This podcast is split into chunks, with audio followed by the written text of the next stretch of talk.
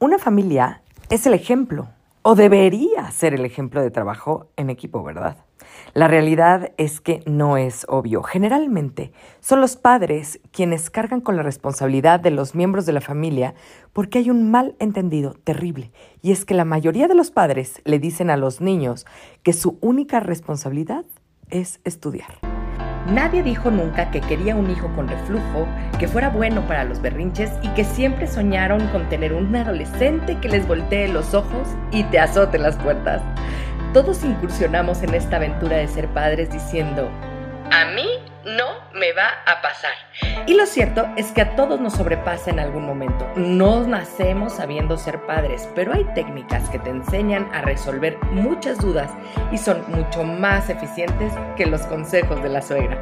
Bienvenidos al podcast de Academia para Padres. Caminaremos en las diferentes etapas del desarrollo primario de estas pequeñas personitas para ayudarte a crear este ambiente libre de caos y con estructura y hacer que las cosas pasen. ¿Estás listo? ¡Comenzamos! El trabajo de la casa es esclavizante, rutinario y caemos en la sobreprotección, haciendo que toda la responsabilidad caiga en la espalda de los padres. Y es que no sabemos de qué son capaces los miembros de la familia si no los dejamos. El ser hijo no te hace ser padre, de la misma manera que el haber recibido instrucciones no te hace ser líder. Creo que la mejor manera de enseñarle a tus hijos sobre el trabajo en equipo es dejarlos resolver sus propias responsabilidades tomarlos en cuenta para la toma de decisiones y dejarlos aprender. La prisa del día a día y el callo que agarra uno, ¿verdad? Como madre, es el camino más fácil, pero no es el camino de la formación de estos humanos. Un líder, un padre, tiene la responsabilidad de enseñar y de escuchar nuevas propuestas, nuevas soluciones. Es la responsabilidad de formar a los que no tienen la misma información que tú. Permitir a los tuyos ser parte de su propia familia. Dejar de dar órdenes y comenzar a inspirar. La felicidad es el progreso. Dejemos que los nuestros sean felices y que aprendan a medir su propio progreso o su propia felicidad. Es que es importante trabajar para tener una familia unida en donde la responsabilidad se reparta en la cantidad óptima para enseñar a los humanos lo que significa ser responsable de lo que te toca porque la consecuencia de no hacerlo afecta a los que más quieres. Tener una casa en orden y estructura es posible. Es importante dejarle a los nuestros formar parte del día a día, dejarles de decir que solo vienen a estudiar y ayudarles a demostrar de lo que son capaces. Las actividades designadas pueden comenzar desde que los bebés son capaces de caminar y tal vez un poco antes. Solo debes considerar las capacidades motrices de los niños. De la resolución de problemas se deben de encargar ellos mismos. Dejarlos equivocarse, dejarlos explorar nuevas opciones para llegar a un objetivo sin intervenir. Así igualito que en un equipo. Cada quien es responsable de su parte. Creo que lo más importante es confiar los unos de los otros en las capacidades que tiene cada uno, pero sobre todo que el equipo que se forma es para siempre y que nadie debe quedarse atrás. La vida actual nos obliga como seres humanos a concentrarnos, pero ser creativos, pero tener inteligencia emocional, pero trabajar en equipo, ser empáticos, tener buen gusto para vestir, ser organizado y tener la familia perfecta. Por supuesto que llegar ahí es muy complicado, pero nosotros, como padres de familia, queremos eso y más porque lo que buscamos es el éxito de nuestros hijos. Queremos su éxito, pero basada en la definición propia de nosotros como padres de ese éxito. Es cierto que existe un estándar para encajar y formar parte del mundo laboral, y esa formación comienza en la escuela que escogemos para nuestros hijos. Hay quienes escogen la escuela por la vida social que pueden construir, otros por el nivel académico que tiene la escuela y otros por el sistema de aprendizaje que llevan. Pero también están los que van a la escuela que pueden. La realidad es que son los más que estudian para formar parte de un corporativo, tener un sueldo y tener estabilidad económica y así poder planear o de plano irla llevando. Hoy les voy a dar oro molido porque les voy a revelar lo que los corporativos buscan en sus empleados para que sean empleables. Pero también les voy a decir cómo afecta el mal manejo de la familia a nuestros hijos. Pues fíjense que hablé con dos expertos en reclutamiento de personal para entender qué necesitamos enseñarle a nuestros hijos para que los contraten. ¿Están listos? Estoy extremadamente feliz, emocionada de poderles presentar a una gran persona, a una gran amiga, ella es Diana González Velázquez. Es una experta en atracción de talento en grandes corporativos. Lo que queremos preguntarle a Diana es, primero que nada, ¿cómo estás? Muchísimas gracias. Muchas gracias, Emilia, encantada. Pues me gustaría que nos dijeras un poco de qué se trata tu trabajo, qué haces, de qué se trata esto de atracción de talentos, qué significa. Bueno, pues el objetivo de, este rol es asegurar que todas las personas que ingresen a una organización cuenten con una serie de habilidades, hablamos de competencias, para poder desempeñar de una manera efectiva su trabajo. Pero lo más importante, más que competencias, hablamos de valores, que esas personas cuenten con valores que hagan ese fit, que hagan ese clic, ese match ¿no? Con las, eh, los valores organizacionales. Y entonces, ¿qué es lo que busca realmente un corporativo en una persona? O sea, cuando alguien, el, corporativo dice, busco vacantes, ¿qué es lo que busca realmente? Ok, bueno, pues cada organización tiene su misión realmente, ¿no? Eh, busca trascender a través de sus empleados, ¿no? Y finalmente sus empleados se vuelven la parte más importante, su asset, ¿no? Más importante, el valor más importante de una organización son sus eh, individuos. Entonces, lo que buscamos, primero que nada, bueno, es gente capaz, ¿no? Pero que además de tener esa capacidad para desempeñar un trabajo, sepa ser y sepa, sepa hacer las cosas, ¿no? Entonces, el saber ser, pues es justamente ese tema de valores, ¿no? Este, ser responsable, eh, ser ético, ser respetuoso, saber trabajar en equipo, eh, contar con, con, la capacidad de adaptarse rápidamente a los cambios, ¿no? Y más con todo lo que nos ha enseñado esta, esta nueva forma de vivir después de COVID, pues hemos tenido grandes aprendizajes a nivel organizacional, ¿no? Sobre todo el tema de la adaptabilidad al cambio, eh, la creatividad, la innovación y todo eso realmente son bases que generas en casa. ¿Qué es entonces lo más difícil de encontrar en una persona?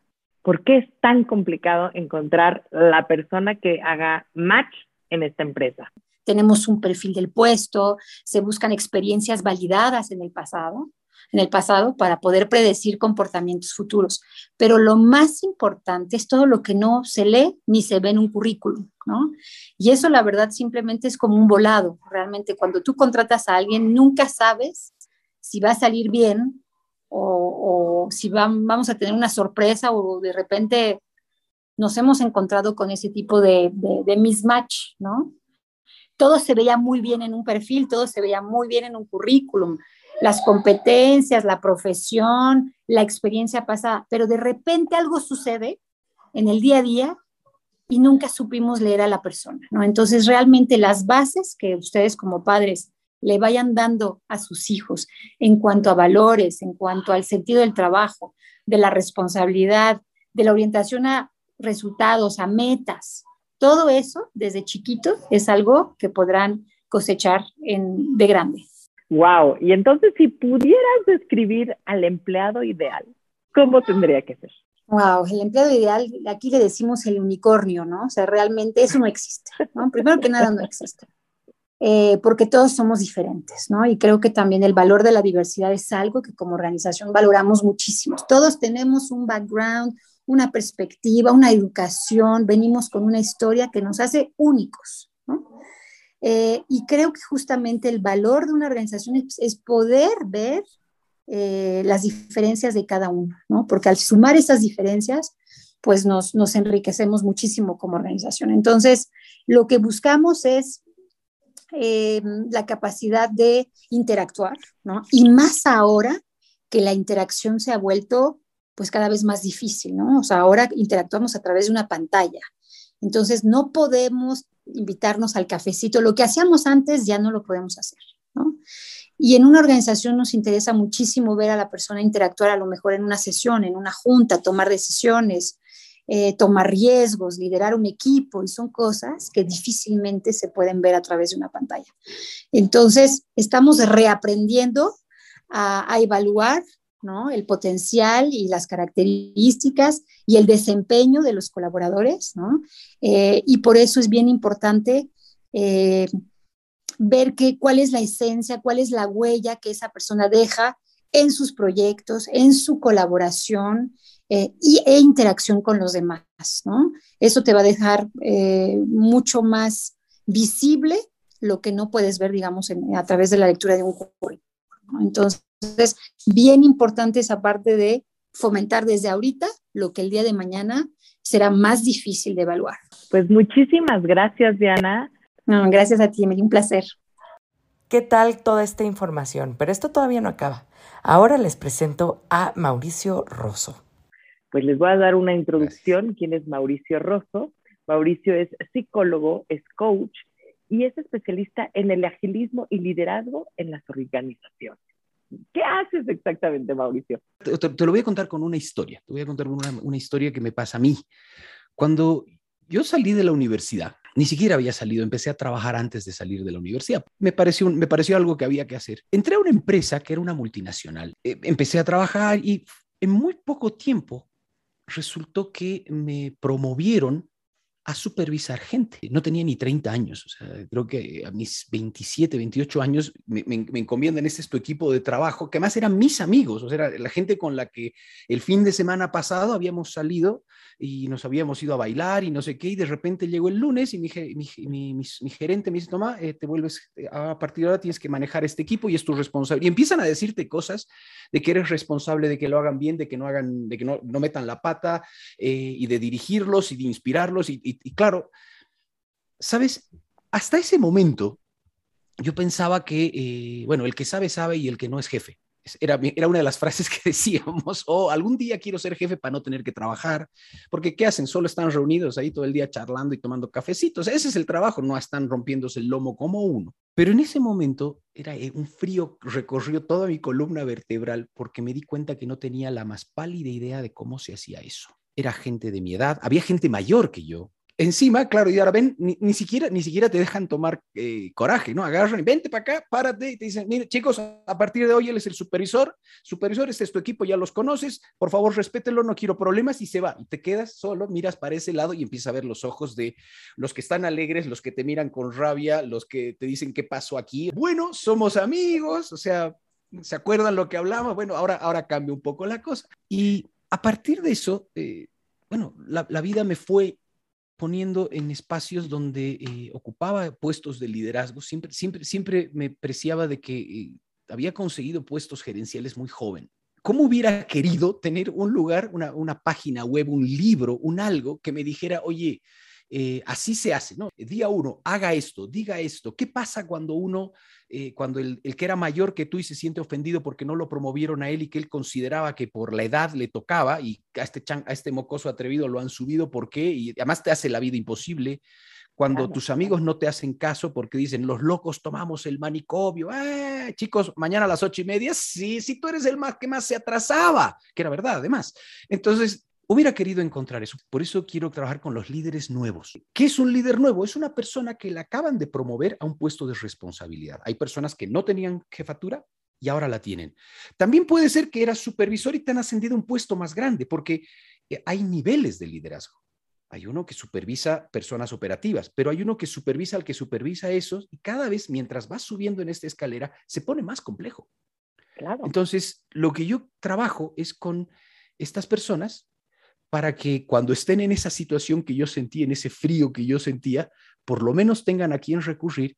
Y con lo que yo trabajo es con las narrativas, con contarles historias que les permitan saber y que les permitan encontrar su propio estilo de líder. Claro, y dime, ¿qué es entonces lo que crees que las nuevas generaciones tienen va, en ambos sentidos. O sea, las nuevas generaciones tienen cosas muy buenas, pero también tienen grandes problemas, al igual que las generaciones antiguas, porque hoy se ha hecho una ensalada de, generaciones. Tú sabes que es la primera vez en la historia de la humanidad en la cual cinco, ahora ya seis generaciones están compartiendo el mismo espacio vital. Y, no está, y, quiero que hagamos énfasis en claramente qué son generaciones. El otro día estaba en un clubhouse y discutíamos qué son las generaciones. Y mucha gente se confunde porque piensa que la generación es por el año en que naciste. Pero en realidad es solo referencial, no es el horóscopo chino, ¿me entiendes? Que si naciste el 76 eres dragón. Ahí sí aplica la fecha, pero no en generaciones.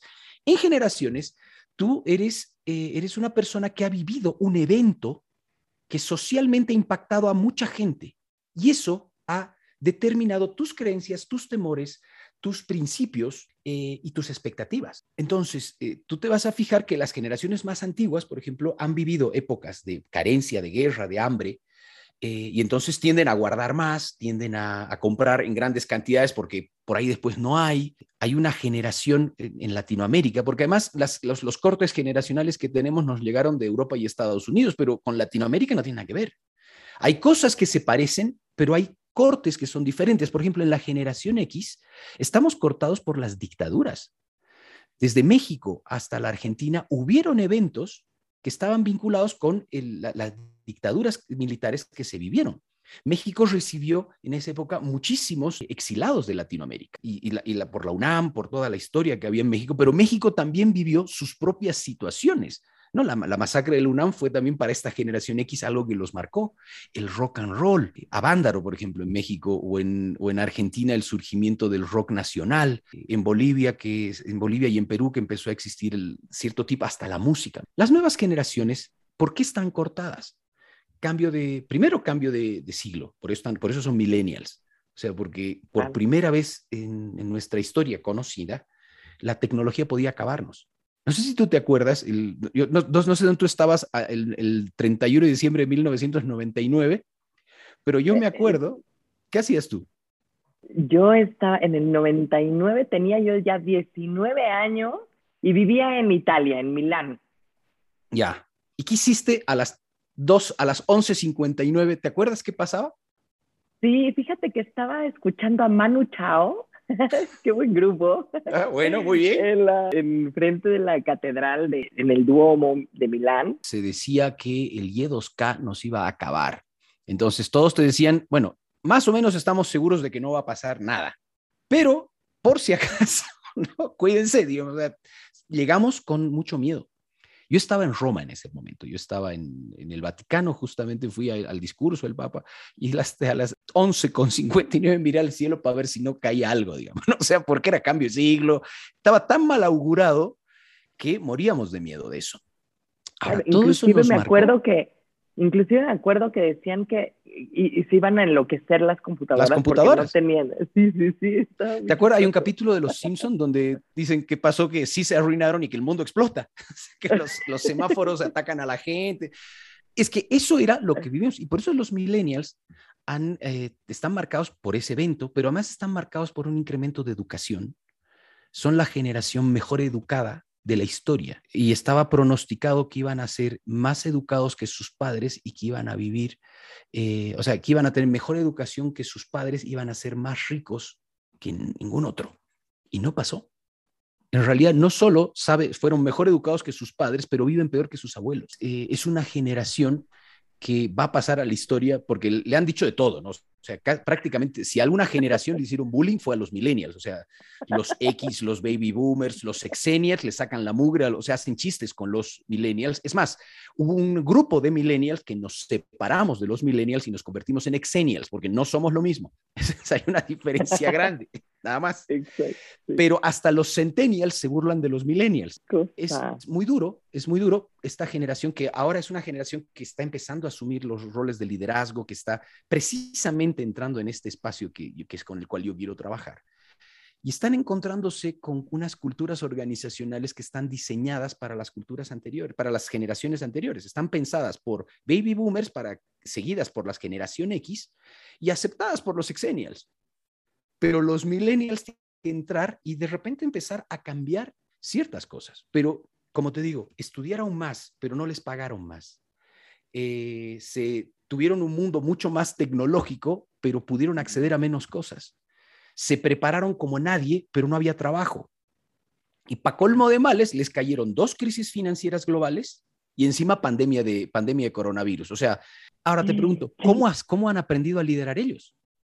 el gran peligro que tenemos es que van a terminar liderando como lideraron los anteriores, que es un modelo de liderazgo que ya está obsoleto. Esa era justamente mi pregunta de eh, a ver. mi pregunta siguiente, o sea, en este caso, claro, adoptan, se quedan en la mitad como, como en, en medio del sándwich y dicen, no soy ni de aquí ni de allá, como la India amarilla, tal cual, porque tiene que cumplir con las expectativas de los baby movers, como dices bien pero tiene que innovar para las nuevas generaciones. ¿Cuáles son las características humanas más buscadas, bueno, en un líder hoy en día? Es, mira, el liderazgo está centrado en emoción. Estamos viviendo una incertidumbre nunca antes vista en medio de cambios radicales. Estamos en una cuarta revolución industrial que va a transformar el concepto mismo de lo que creemos que es trabajo, que es bueno, que es honor que es orgullo. Se ve en cada revolución industrial, ciertamente, pero a este nivel yo creo que desde la primera revolución industrial que no se vivía esta transformación. Es, la entrada de la inteligencia artificial, robots. Antes de la pandemia, por ejemplo, en ventas se estimaba que un 40% o hasta un 60% de los vendedores en Estados Unidos iban a quedarse sin trabajo porque la gente iba a preferir comprar por Amazon o por canales eh, digitales. Y hoy es una realidad total. Totalmente. Totalmente. O sea, las, personas que hacen trabajos repetitivos tienen un 100% de probabilidades de perder su trabajo en los próximos entre 5 a 10 años. Dependerá de, cómo se resista, pero eh, va a pasar.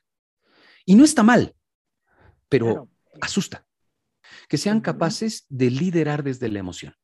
Hoy eh, los líderes tienen que ser capaces de generar entornos emocionales seguros, empáticos y que adicionalmente eh, puedan regular esta emoción para que seas, seas, más productivo. La pandemia nos ha enseñado que, la, que las emociones entran en el, eh, en el estado final de resultados de la empresa. O sea, puedes ganar más o menos dinero si es que tu gente está emocionalmente bien o no.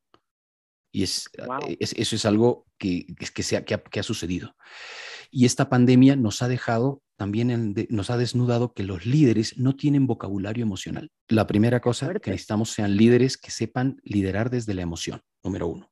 Dos, líderes orientados a resultados. Durante todo el siglo XX se ha trabajado mucho con la burocracia y el incremento de burocracias por eh, procedimientos, por tratar de implementar procedimientos que sean buenos. Y eso que ha hecho es eh, implementar muchísimos pasos innecesarios. Entonces. Los famosos eh, ISOs, ¿no? Los ISOs los, 20.052, ¿no? Que, que, decías, pero si era más fácil pedirte una goma. Claro, era, era, más fácil. Pero eso ha sido, eso nos ha, nos ha aumentado costos y nos ha alejado de resultados. Entonces, lo que yo necesito es que, lo que yo, yo veo, ahora yo como empresa, necesito es un líder que me traiga resultados, pero resultados reales y en poco tiempo. Porque hoy tu negocio ya no puede esperar a que el departamento de I D haga una nueva innovación cuando tu competidor está innovando con sus clientes a través de la web y, y lanza concursos para decir qué mejoras le hacemos a nuestro producto y la gente te está tirando en una semana dos mil ideas. Hoy es la economía de las ideas, por eso es la economía, la economía más interesante. La innovación lo es todo hoy en día. Y la tercera característica es la agilidad. El agilismo eh, y aquí es lo que tú decías, las ISOs, las ESOs y las todas estas, es que no es culpa de la ISO, en realidad es culpa del ser humano. O sea, el ser humano tiene una tendencia natural a complejizar todo. Es decir, es más fácil hacerlo de una manera, pero a nosotros nos encanta ir por la difícil. Y no, es algo nuevo, eso siempre estaba, eh, siempre existía la, la, frase desde los griegos que te decían, cuando tengas muchas soluciones, la más fácil es más probable que sea la correcta que era eh, el nudo de Ocam, es la historia de Alejandro Magno, que cuando tenía que, ir a, tenía que ir a un lugar y decían el que desate este nudo, el nudo gordiano, perdón, el nudo gordiano, el que desate el nudo gordiano conquistará Asia, y que todos iban a tratar de desanudar y lo único que hacían era anudarlo más. Llegó Alejandro Magno y lo cortó por la mitad. Y claro, la solución era lo simple, o sea, mantenerlo simple. Y ahora necesitamos líderes que sepan manejar emociones, que consigan resultados y que además no me hagan las cosas más difíciles. Que sepan que la autoridad no deviene de hacer más difícil la vida.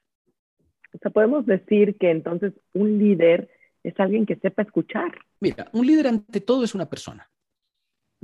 Un hombre, una mujer que eh, ocupa un puesto en el cual se hace responsable de otras personas. Y eso, e, eso para mí es el término más importante. O sea, tener autoridad es hacerme responsable por. Por eso se dice, la gente está bajo mi responsabilidad. Eh, durante las generaciones pasadas malentendieron que estaban bajo mío. Y eso significaba que podía hacer con ellos lo que quisiera, pisotearlos, eh, insultarlos, maltratarlos. Hoy hemos cambiado al modelo de están bajo mi responsabilidad. Sus resultados son, eh, están directamente influidos por cómo yo lidere, cómo yo haga que hagan las cosas. El liderazgo, por ende, para mí es una filosofía de vida. El liderazgo lo hemos trabajado como una habilidad, luego lo hemos vuelto una competencia en gestión humana, pero yo hoy estoy absolutamente convencido que es una filosofía. Es una, el, liderazgo se parece más a humanismo, o al existencialismo, que a una competencia, porque en realidad es la suma de muchas competencias y que adicionalmente, dependiendo del momento histórico, cambian las necesidades de líderes que tú tienes. Hoy en día, por las características que tenemos, necesitamos líderes con un repertorio amplio de habilidades. Entre ellas, como tú has dicho, escuchar, que en realidad es comunicar. Esa creo que es la más universal de todos los tiempos. O sea, a lo largo de la historia vas a encontrar líderes tuertos, mancos, calvos, eh, gordos, flacos, pero nunca un líder mudo. O sea, siempre tenía, tienes que decir algo, o sea, si no, no eres líder. Y yo creo que entre los sordos también existen líderes, ¿no? Por supuesto. No, no, no, pero comunicante. Entonces, el líder que comunica es una forma de tomar la vida es una forma de establecer patrones y creencias que, con los cuales tú tienes que ser consecuente a lo largo del resto de tu vida. Eso es la friega de ser líder. Por eso yo no entiendo por qué todo el mundo quiere ser jefe.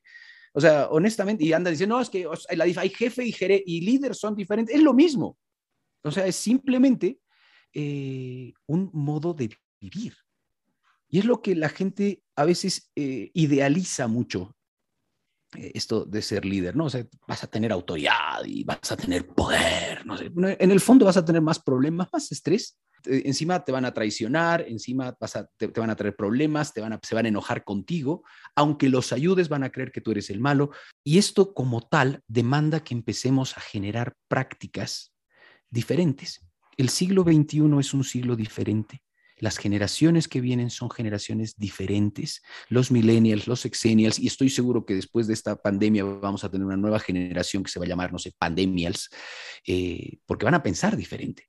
Y ahora los líderes tienen que ser capaces de pensar. Por eso para mí es, hay que tomarlo más como una filosofía, hay que tener principios, seguirlos, creerlos y promoverlos. Y encima, para que al final de tu vida digan que el éxito de un líder no ha sido que ha dirigido bien a su gente, sino que ha criado nuevos líderes. la principal misión que tú tienes para ser líder, reproducir. Es ese, la reproducir líderes. ¿Por qué una empresa quiere un líder? ¿Qué es? O sea, entendemos esta parte interna, pero ¿cuáles son los resultados buscados por la empresa? Una empresa esperará que su líder le consiga resultados. Eso es una definición que me dieron de gestión. Pues, un líder tiene que ser capaz de hacer gestión y eso significa hacer que las cosas pasen. Entonces tú tienes que conseguir que salga tal cantidad de producto.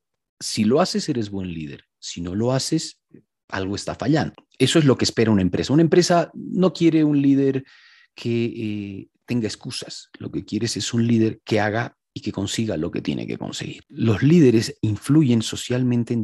Alejandro Magno, Julio César ya influían no solamente en la batalla, sino sus soldados los admiraban. Y si te das cuenta, ya no están dirigiendo una batalla, están dirigiendo la moral, están dirigiendo la ética, están dirigiendo las creencias, porque un líder está llamado a hacer creencias en su equipo.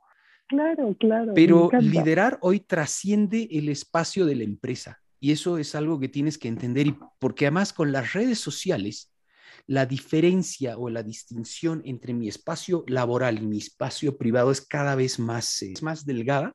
Por eso, la construcción de los líderes va más allá solamente de ir a la universidad y aprenderte lo que dice el, último libro de Kotler, eh, ¿no? ¿Cuáles son, ¿Cuáles son las estrategias genéricas? No, esto tiene que ver con también darte cuenta que lo que tú haces al liderar es tocar, eh, tocar el alma de las personas y que cuando tú te vayas de este mundo puedas descansar en paz, puedas descansar tranquilo porque hiciste lo que tenías que hacer y tú has logrado transmitir algo bueno. Oye, en un mundo donde la gente, solo, la mayoría de la gente solo comparte basura, que empecemos a cambiar y que la gente empiece a compartir cosas buenas debería ser nuestra misión de vida y debería ser la misión de vida de los líderes. Y esto es, por eso te digo, es una filosofía. Y esto es lo que quiero trabajar con estos nuevos líderes, con estos líderes millennials, centennials eh, y, todo, y todos aquellos que se ven ahora en estas circunstancias, decir, ok, tengo que liderar, ¿cómo se come eso? ¿No? ¿Cómo hago? Y además no quiero liderar como mi jefe, como el que me quiero hacer mi propio estilo. A eso te quiero ayudar.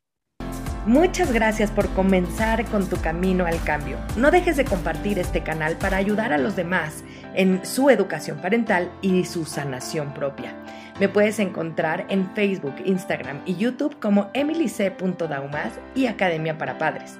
Únete a la comunidad para estar más cerca y poder complementar tu camino al orden y la estructura. Hasta la próxima.